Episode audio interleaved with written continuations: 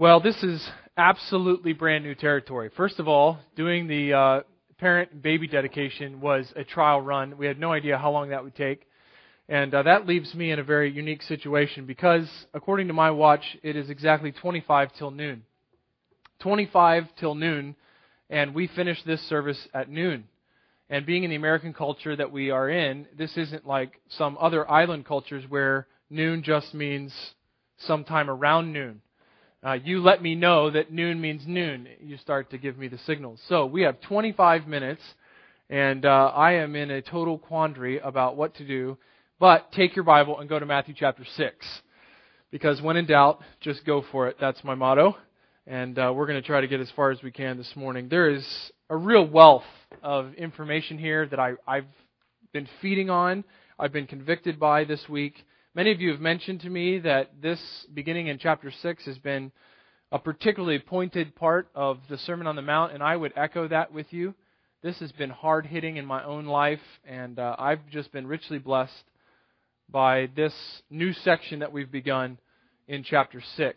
If you're visiting, we're working our way through Matthew, and uh, we're particularly right now in the middle of what's called the Sermon on the Mount. And most of you probably, even if you're not new, you're not a regular here, it's not new to you that Jesus taught a sermon on the side of a hillside, and it is one of the um, most famous messages that he taught. This is the Sermon on the Mount. We know the Beatitudes. Maybe you've heard of those. Some people have coined those as the New Testament, uh, the New Testament version of the Ten Commandments. This whole part of the sermon. Uh, we have emphasized in our study of these chapters, chapters five through seven, the whole, the continuity of this sermon. Um, our desire has been from the very beginning not to allow this to get diced up into particular sections that would leave us with an abbreviated or a shortcutted view of what we find in these chapters. They are a unit, they come as one. Jesus taught intentionally. He knew exactly what was coming next as he worked through logically what he wanted to communicate to those multitudes of people that were there in front of him on the mountain.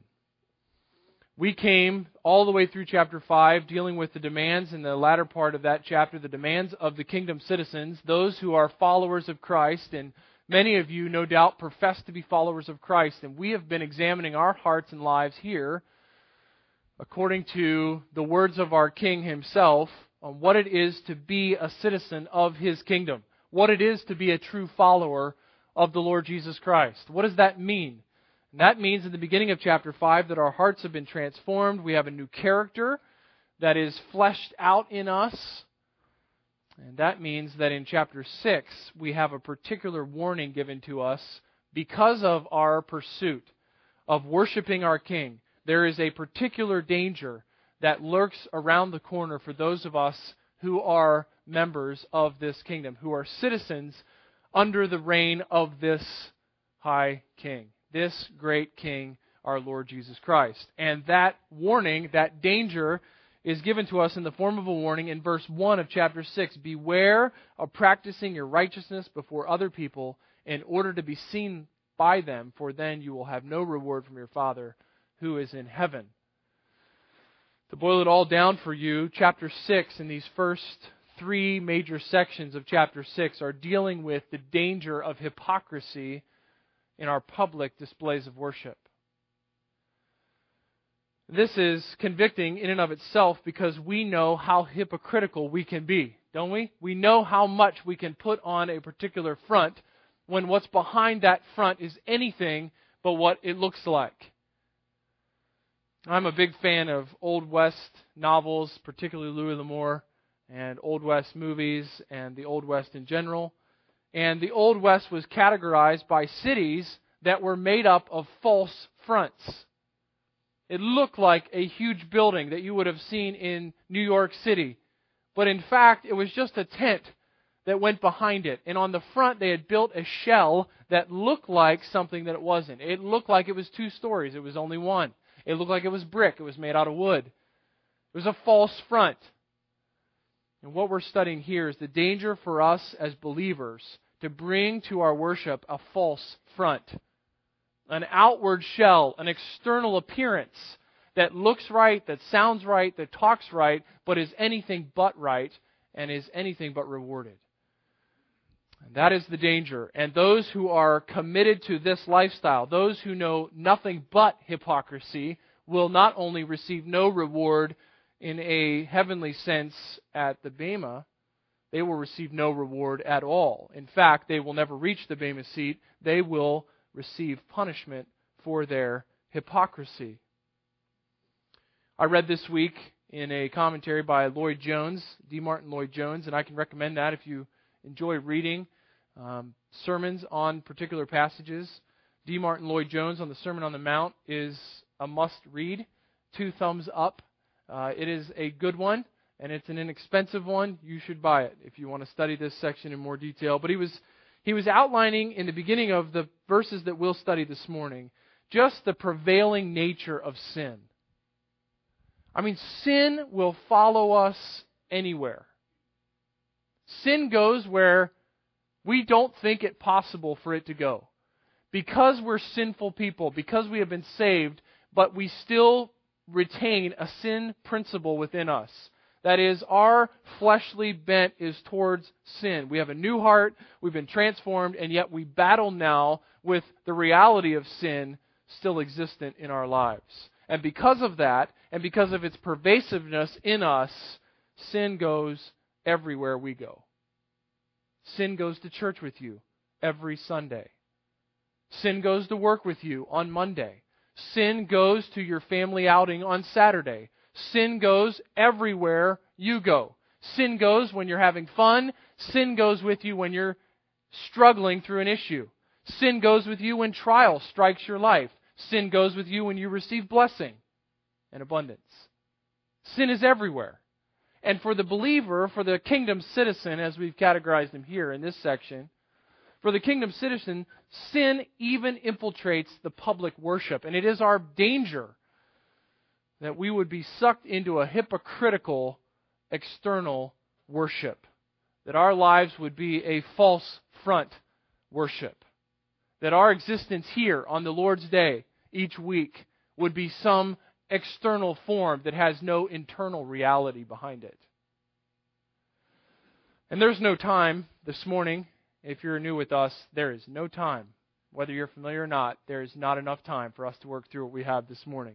But I want us at least get familiar with what we're going to come back to next Sunday morning. We have looked at that warning in verse 1, and then we have examined last week verses 2 through 4, where we see the first uh, illustration that Jesus gives of that kind of hypocrisy, of the danger for his people, those who follow him, to put on a false front.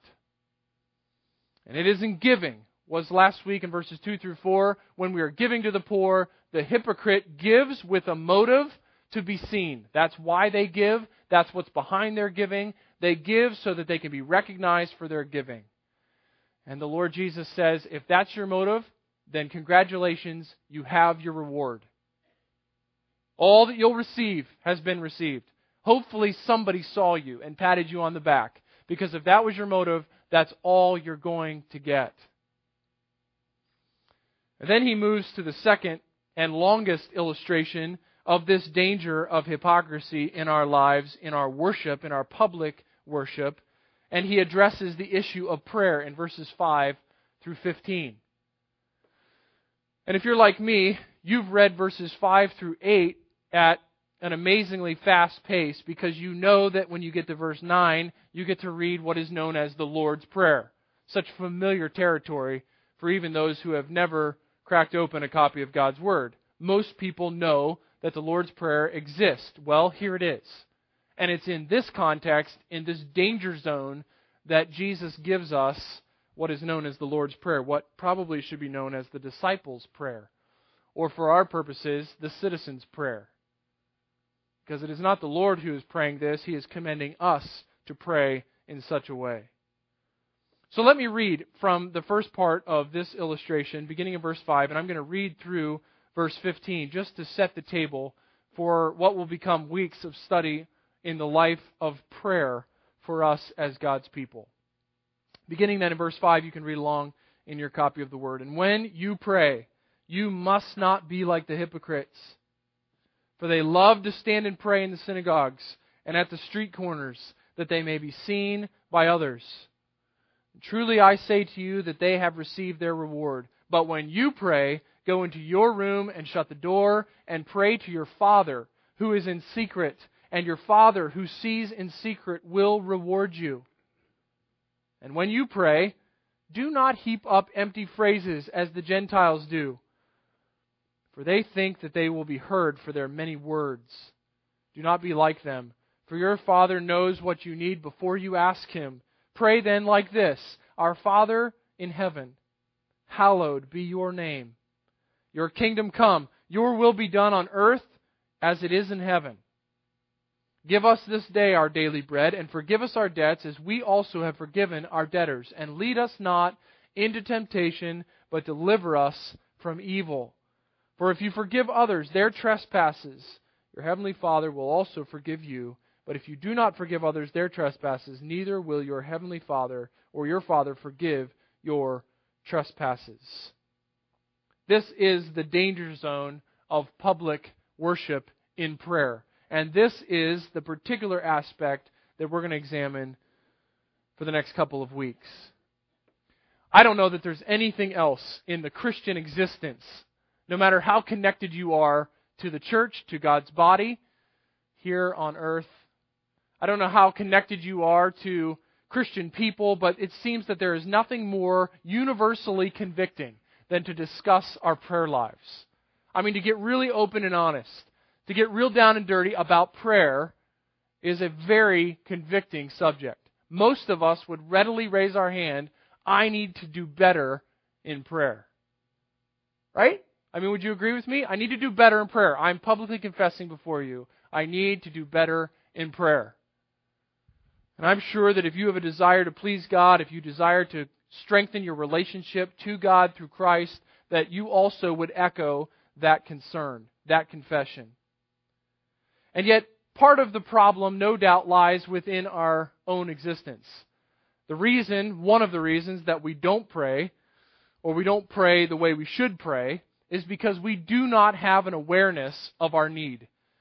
Okay, so just as by way of introduction, let's just get this out on the table. One of the reasons that you and I do not pray as we should is because we see no reason to pray. Prayer is the breath of dependence for the Christian. It's like breathing. It is a, it is a voicing of my awareness that I am incapable of accomplishing what I must accomplish. I am incapable of changing the circumstances that I desire to see changed. I'm incapable of doing anything that would bring pleasure and glory to my Father in heaven. I am, I am unable to do those things. Therefore, I must fall on the one who is able to do those things. And that looks like prayer. And we have to come to grips with the fact, as we begin our study here, that the elementary question of do I pray or does my prayer life need improvement begins with an evaluation of our own heart attitude. Because foundationally, we don't pray because we see no need for prayer. We do believe that we can change the circumstances. We do believe that we can improve what needs to be improved. We do believe that we can accomplish what needs to be accomplished. We are preached to consistently that if we just believe in ourselves, we can do it. Whatever it is. And folks, let me just shatter that right here and right now. Whatever you believe does not actually equal what can be done. Some of you, I don't care how much you believe, you can play in the NBA. It's not going to happen. You can believe it all you want. You can believe it so much that you give your life to it, but it won't happen. Some of us, okay? Let me just humble myself. Some of us, doesn't matter how much we believe it, doesn't matter how much we pursue it, it's not going to happen. Some of you, no matter how much you believe it or pursue it, you're never going to be the businessman you think you're going to be. It's not going to happen. But your world preaches to you that you can do whatever you need to do. It preaches to you a gospel of self sufficiency. And self sufficiency in the Christian kills prayer, it eliminates it. We're struggling with prayer. One of the primary reasons is the heart that must be present for prayer to exist, for good prayer to exist, as we'll see in our text. The other problem that we struggle with when it comes to prayer is the idea that God is more concerned about quantity than he is about quality. So a lot of times when we talk about I need to be better in my prayer life, what we really mean is I need to set the stop clock and I need to do more praying. I need to pray for longer. I need to pray more. But folks, God is not nearly as concerned about the time spent in prayer as he is with the quality of the interaction that he receives from you. Prayer is your communication with your Heavenly Father. Think about this in a human relationship standing. You need to be better communicators as a couple. Let's say one of you, hypothetically, of course this isn't true, but let's say some of you men need to be better communicators with your wives. Okay? And that was generally a feminine laughter that I heard. Okay? So I understand. Some of us do. All right? Let's say that that's the case. And let's say that God convicts us, and we know that as those who lead our homes and love our wives and give ourselves for our wives, we want to commit ourselves to improving where we know we need to improve. And so we want to be better communicators. Let me guarantee you one way that you will not improve your communication, and that is to say to your wife, Babe, I know I need to be a better communicator, so now, from now on, on Thursday evenings, I'm giving you an hour and 15 minutes and we'll start the clock. We're going to sit down on the couch, and you've got that much time. Hey, I'm doubling the time we usually have. Okay? Surely that's better. There will be something artificial, there will be something less than appealing to your wife about being on a stop clock. At least that would be my experience. Not that we have a stop clock, but that would be less than appealing to my beloved if that were the case. So we have two sides of of the issue. One is that our hearts are bent against prayer because we're bent towards self self confidence, towards a belief that we can do whatever it is we need to do. And secondly, we're, we're really damaged in our pursuit of prayer by the idea that prayer is mostly a quantity issue, not a quality issue. And so we're driven by this guilt that I don't pray enough versus I don't pray rightly enough. Now, surely some of us need to pray more than we do. But first and foremost, as the Lord Jesus will address in these verses, we need to pray rightly before we pray more. Otherwise, we're just adding to what is already deficient in our spiritual walk. Okay, so this morning we're just going to start. We're just going to start down the journey. It's going to be a study trip on prayer, and I'm jumping in, and I trust you will as well. Our professor is Jesus Christ. Our textbook is His Word. Our tutor on this trip that's going to walk along with us and help us apply this is the Holy Spirit. And the growth that will come through this, the grade at the end, is the glory of God. He'll receive the credit. We will, in His gracious way, receive a reward from Him, which we will turn back in praise to our Savior in the last day. Okay? That's our study trip. That's where we're heading. And this one will, no doubt, hurt. There will be tests that will hurt us and yet the fruit, I trust, will bring glory to God and will be for our benefit. It will be for our good. Okay? No doubt about the context, no doubt about the contrast that we find in that context. This is reality, authenticity, credibility, if you will, versus hypocrisy. The accusation of the church today, number one accusation of the Christian church by those who are not a part of the Christian church, those who do not associate with the body of Christ. Number one accusation is the church is full of hypocrites. Absolutely. The church is full of hypocrites. And I trust that as we interact with this passage, that we will have fewer, fewer hypocrites. Because I, I'm concerned that that accusation has more validity to it than we're willing to admit. Because hypocrisy, sinful hypocrisy, looks a whole lot like genuine worship. The difference is the heart that goes behind it. So I trust that we will weed out the hypocrisy of our own hearts and our own lives, and we will see our church freed of hypocrisy at the level at which it exists at this point. Let's begin then, the way we did last week, with the assumed activity, and that's prayer. We'll look at the major heading of prayer, and just briefly, and then we'll look at two components from verses 5 through 8. I think your note sheet says 5 through 6. We're going to expand that out with much less time than we ever have to 5 through 8. And I'm just going to give you a basic overview, which we're going to come back to next week and examine together. But let's start with what is assumed of us in verse 5. And when you pray, when you pray, this was the same assumption that happened last week, when you give. And this is the same assumption that's going to happen when we get to the next illustration, when you fast. And it begs of us right at the outset to just stop reading. Stop. Because we want to just pat ourselves in the back and say, yeah, I got that part. When I pray, I need to pray in a certain way. Well, no, let's stop first and let's actually ask ourselves, am I praying? Or am I doing something other than praying?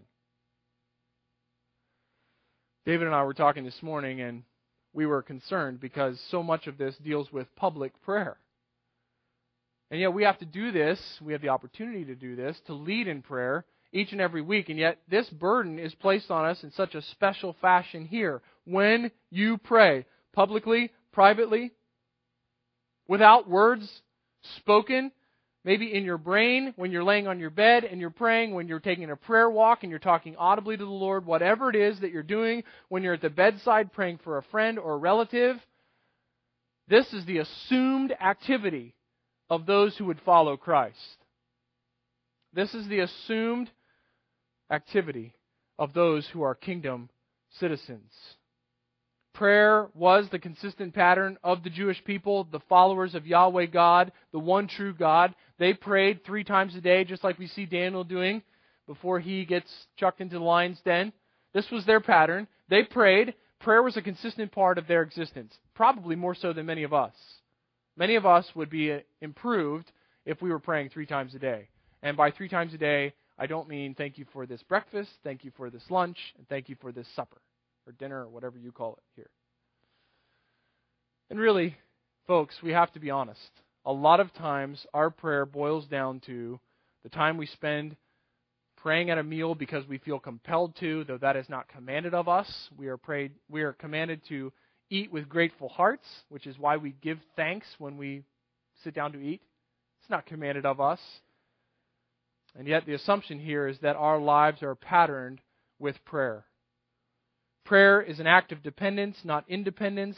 Prayer is an act of submission to a sovereign. It admits that you are under someone else. Prayer is a communication with the Creator God, and prayer is to be expected of those who know Him for who He is and see themselves in comparison to His greatness.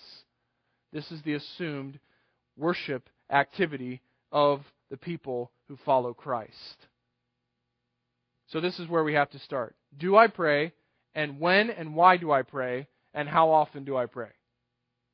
These are the questions that we're going to look at in these verses. Now, if the answer to these questions is yes, I do pray, then we must still press on in our examination of our lives because we find immediately in verse 5 that prayer is not good enough in and of itself. Not unlike last week. When you give, and we would think, hey, I gave. I gave to the Lord's work. That's enough, right? No, that's not enough. Because for the kingdom citizen, giving, praying, fasting, singing together, whatever it is that we do in public worship, even fellowshipping together, is not enough because our King is concerned first and foremost with our hearts. He's concerned with the inward before he's concerned with the outward. And the outward that is done apart from an inward reality is nothing short of hypocrisy and hypocrisy is sin. So, with the assumption of prayer in our life, which all of us have to come to grips with, is that actually a right assumption of you and of me? Now we move to the danger of specific kinds of prayer that will leave us without reward. Verse 5 says, You must not be like the hypocrites when you pray. Why? What's the description? For they love to stand and pray in the synagogues and at street corners, that they may be seen by others. Truly I say to you, they have received their reward. Let me just give you the overarching headings that we're going to look at in verses 5 through 8. First of all, we're going to see the hypocrite's habit. The hypocrite's habit. And we'll see it in verse 5 and in verse 7. The hypocrite's habit is vain declaration.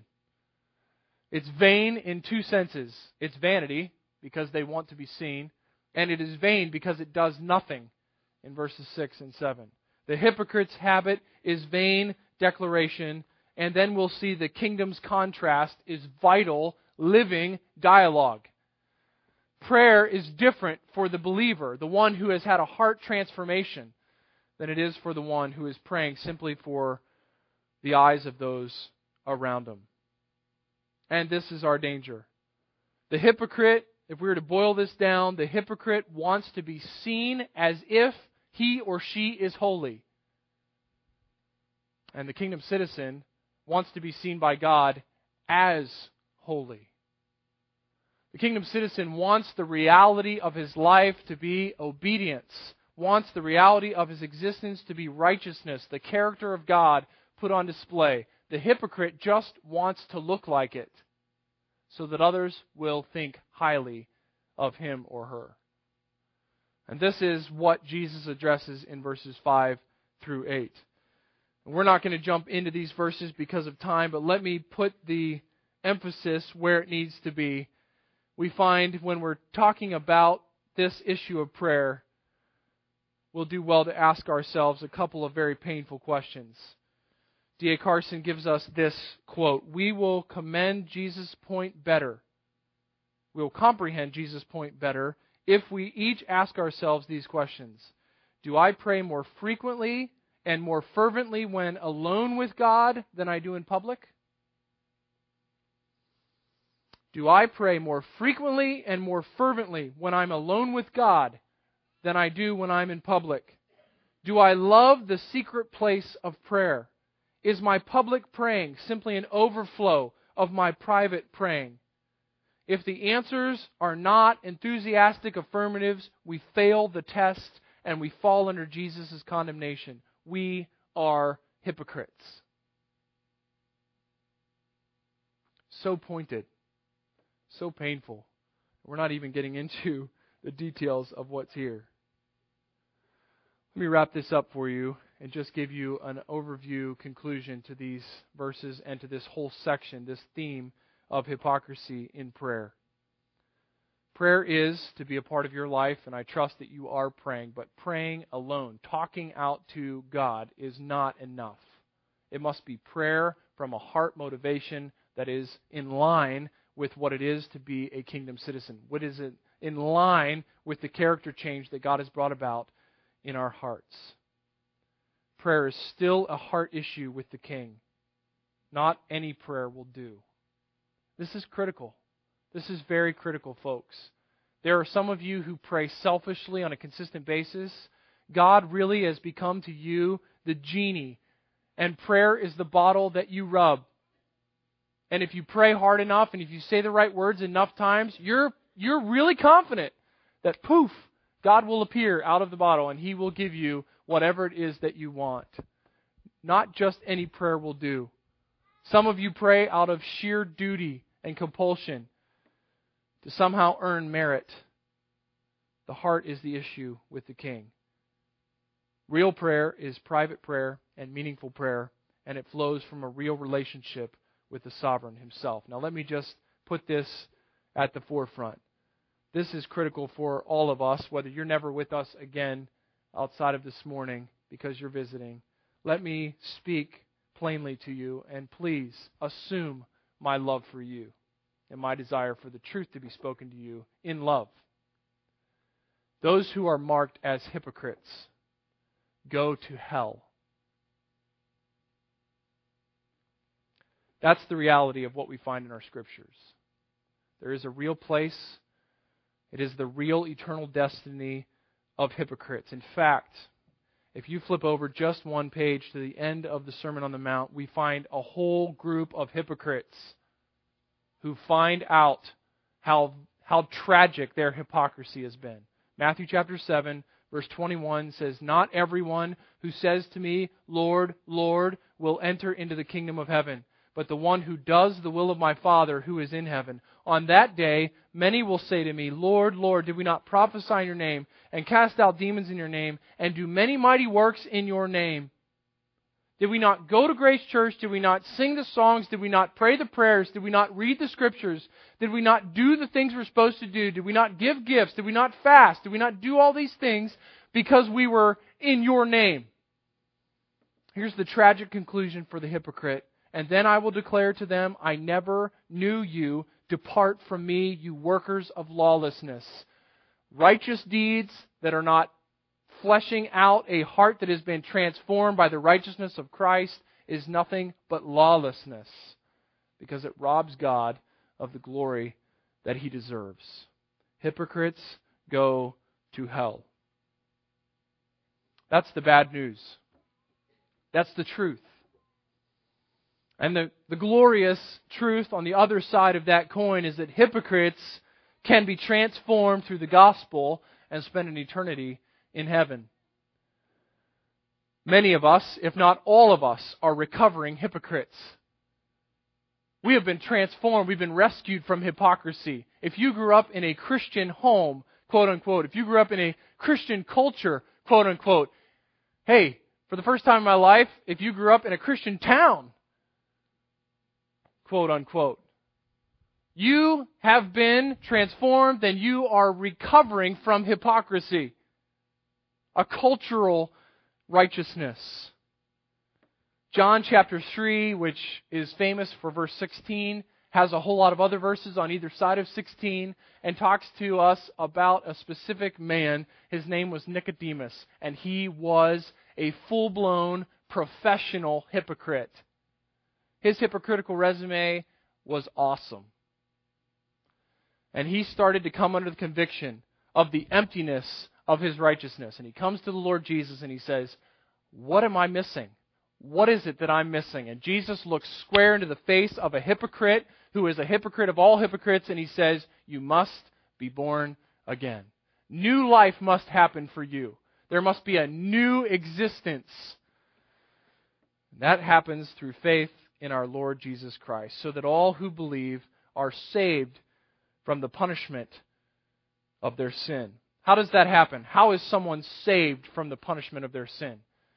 They are saved because by faith they place their confidence in the cross work of Jesus Christ. And the great exchange happens. By faith, they are justified. They are declared righteous. How is that? Jesus at the cross takes their sin, their hypocrisy.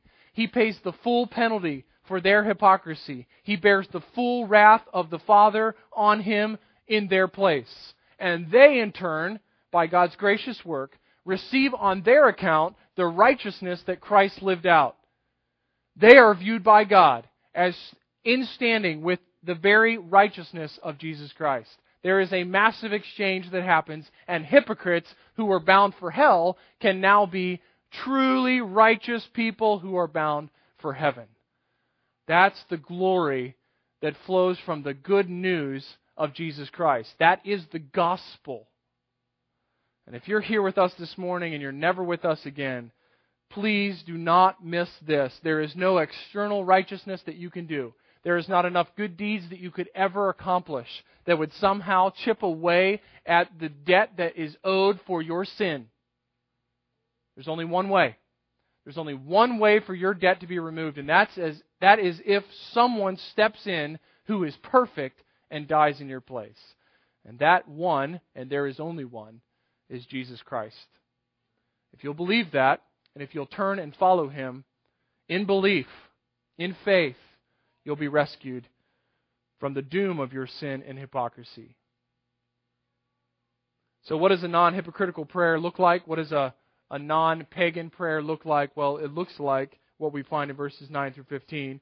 And it looks like all that we have from verses 5 through 15, which gives us a package deal for us to examine our hearts, our lives before God's Word, so that as the King gives us the description of his kingdom citizens, we fall into conformity and are made more into the likeness of our Savior himself.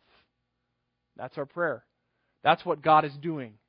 If you're here this morning and you are His, He is at work in bringing you more into conformity to the image of His Son. He's making you look more like Jesus today than you did yesterday.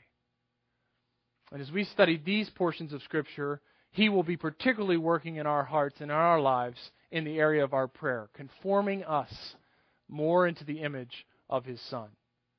And if you're here with us this morning and He has not brought you into relationship with Himself, if you do not know Him, if you are not a kingdom citizen, if you are a hypocrite, then He offers you freely this morning the gift of the gospel, the good news, if you'll but believe.